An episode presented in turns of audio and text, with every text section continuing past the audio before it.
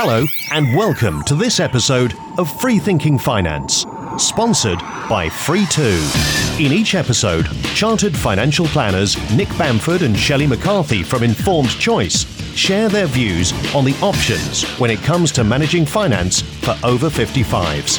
Please note, this podcast provides general guidance and not financial advice. Before acting upon anything raised in this podcast, you should speak to a financial advisor if anything raised in this podcast means you need advice. Free Thinking Finance is sponsored by Free2, and all opinions expressed are those of Nick and Shelley.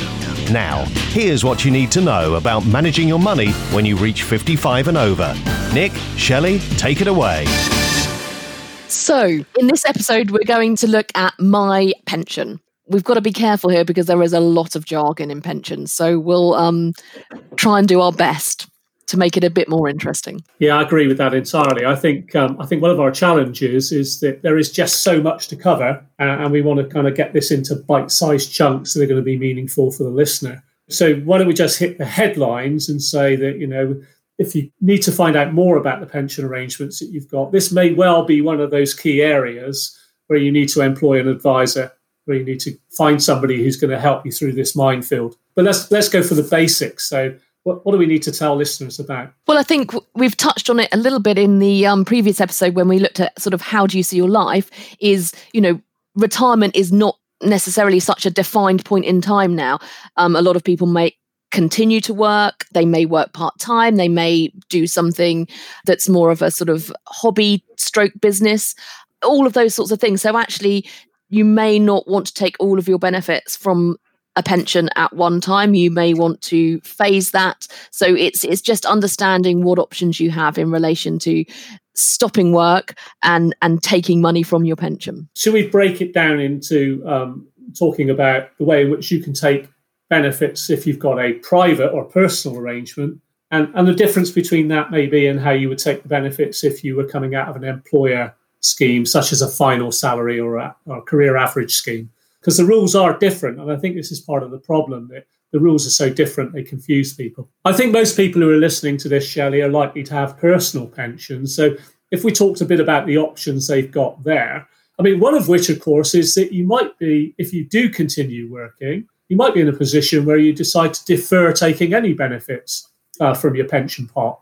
And, and, and, we see that quite a bit. But the other thing about flexible personal pensions these days is you'll be able to take your entitlement to the tax free cash lump sum, the much beloved tax free cash lump sum, without necessarily having to do anything else with the rest of the pension pot other than leave it to be invested for the future. So, somebody who's got a capital project, paying off a mortgage, putting in that new kitchen, buying a new car, whatever it is, might well consider, if they don't have any other sources of capital, taking their tax free cash and then leaving the balance of their pension fund to continue into the future. Yeah, and effectively by doing that, you would be moving yourself into what is called a flexible drawdown plan.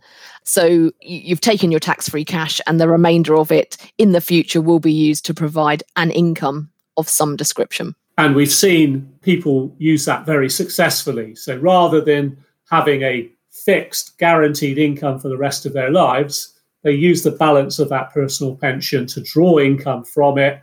Um, and that income, as, as we're agreeing, is a, is a flexible amount. You can you can draw very little, or you can draw quite substantial amounts.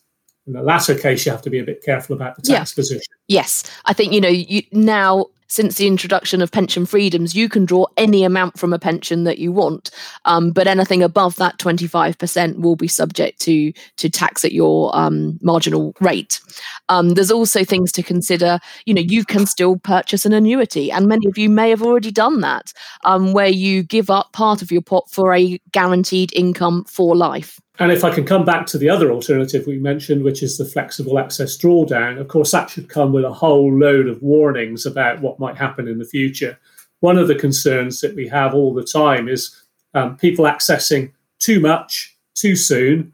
And then because the pension pot remains invested in a, in a difficult investment market, they could end up in a horrendous position potentially of not having any money left in that pot whatsoever when they need it. As well as the flexibility, which yep. is beneficial, there's also the, the risk warnings that we need to make very clear about um, not not running out of money in the future. Yeah, I, I mean, I like to say to a lot of my clients that effectively, once you hit fifty five, is likely to go up at some point, but at the moment it's 55. Your pension pot, that money purchase pension pot, becomes just like any other investment now. Um, you can access that. It, it's just a pot of money. And really, retirement in general is just about building sufficient assets to generate an income in the future. And your pension post 55 is just another pot of money. The tax rate changes, but it's it's there and it can be used to generate an income. We use that word annuity. And I think, again, that's another piece of jargon as far as most people are concerned. So perhaps yep. we should describe exactly what that is. We've mentioned taking the 25% of your pension pot as tax free cash. So the balance of it, in, in the case of buying an annuity, is handed over to an annuity provider. And the contract then becomes one of that annuity provider will pay you a guaranteed level of income typically for as long as you live. And depending upon the type of annuity you buy, for, for the lifetime also of a surviving spouse or partner. And that, and that needs to be contrasted with the flexible access drawdown, where, of course, you don't have those guarantees. I think annuities have had a bit of a bad press in, in the recent decades because interest rates have been so low and annuity rates are a reflection in many respects of interest rates. But there is still that underlying guarantee, and it could well be that somebody uses part of their pension pot to buy an annuity to pay those fixed costs that they have and then has more flexibility with the balance of their of their pension pot. And the other thing to remember is that you can build in those additional protections. So, like you mentioned there, you can build in a spouse's or partner's pension. You can also build in a guarantee period, so it continues to be paid for five, ten years, um, regardless of when you if you if you were to die within that period. Um, so there are protections that you can build in, but the more things you add to that annuity, the lower the initial level of income. And I think that's uh, that's an important point to to make to listeners because whether you choose to have an annuity guaranteeing you an income or taking money from your pension pot through drawdown, one of the key factors you need to consider is longevity. And, and again, you and I from experience know that a lot of people tend to underestimate how long it is they are likely to live. So it's trying to find the right mix yeah. of how you take the benefits to marry those up to your expectation of, uh, of life in the future. Absolutely. Another thing to consider um, that people sort of often forget or sort of think it's only a minor part of is is your state pension income. You know, that's about nine thousand pounds a year for a full basic state pension. Well, as somebody who um, I can I can tell listeners uh, reaches his state pension age next year, I'm very much looking forward to it.